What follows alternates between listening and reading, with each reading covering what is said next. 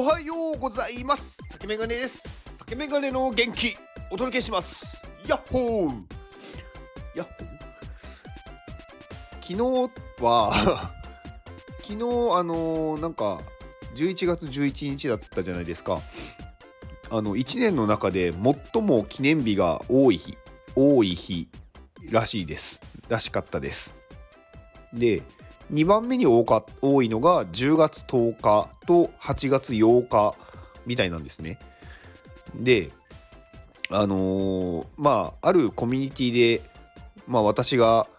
いつもこう今日は何の日ですよっていうのをこう出してるんですけどなんかそれになんかこう毎日出してたんですけど昨日だけは記念日が多かったんでみんなに聞いてみたんですよ。今日は何の日って。そしたらなんかねこう何人か書いてくれてでそこにまたこう返信があってちょっと面白かったです。なんかああいうのはあれはあれで面白いなって思いました。であのー記念日ってこう私もなんかそんなに意識してなかったんですけどなんか調べてみると結構面白いなと思ってて、まあ、昨日11月11日ってあのまあ一応日本記念日協会が認定した記念日が59件もあるそうなんですね。まあなんか一部ちょっと抜粋していくと、まあ、有名なところだとまあポッキープリッツの日、まあ、これはまあよくなんだろう知ってる人も多いんじゃないですかね。まああとうまい棒の日まあこれなんかポッキーもうまい棒も全部なんかこうまあ1に似てるよねみたいなところでまあなんかそういう日になってますね。であとなんかもやしの日これも1に似てるからみたいです。であとはお酒好きな方だとキリン一番搾りの日キリンビールのまあまあ、ビールの名前ですね。まあ、これも昨日が記念日みたいですね。んで、あとは串カツ田中の日。まあ、これはもう完全に串カツ田中っていうお店ですけど、まあ、それの、まあ、串が並んでるように見えるから、なんか串カツ田中の日っていう風になんか制定したみたいですね。あとは、なんか靴下の日とか、うん、電池の日とか、プラズマクラスターの日とかあとはなんか煙突の日とか他にもですねネイルの日とかあとはチーズの日っていうのも昨日なんですね。うーんあと生ハムの日っていうのも昨日みたいです。まあ結構なんか面白いなと思ってて。で世界で見ると,、えー、と第一次世界大戦終戦の、まあ、祝祭日、まあ、ヨーロッパでは、まあ、この日が祝日とか記念日になってるみたいですね。まあ、あとはなんかまあいろいろ世界でもあるんですけど日本ではやっぱり昨日が一番多かったっていうことですね。うん、まあ記念日もそうですけどなんか日本のこうカレンダーというか今日って何の日なんだろうっていうのが毎日必ず何かがあるっていうのは面白いなって思っててでなんか私結構カレンダー好きでなんかこう祝日とかうーん、まあ、その祝日に何があったかとかっていうのを結構なんか知ってるんですよ。でなんかそれって別になんか覚えようとして覚えたんじゃなくて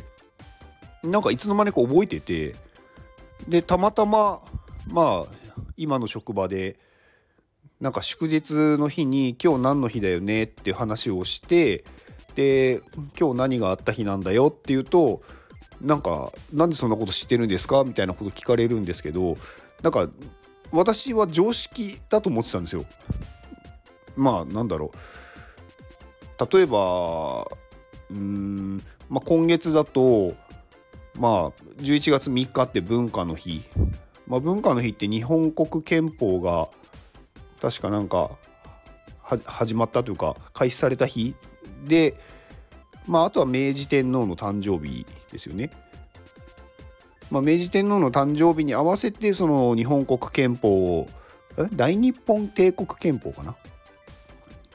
のあれをなんか制定した日になるんでまあなんかそういうなんだろうまあ何のためにその日にしたのかっていうのはうんまあ意味があってそうしてるわけでなんかなんで今日休みなんだろうって考えたら自然とそれをなんかこうあのなんだ調べてましたね。今ちょっと調べ直したんですけど、えーと、11月3日の文化の日は、えーと、1946年に日本国憲法が公布された日ですね。日本国憲法が平和と文化を重視していることから、えー、公布された日を文化の日と定められたっていうことみたいです。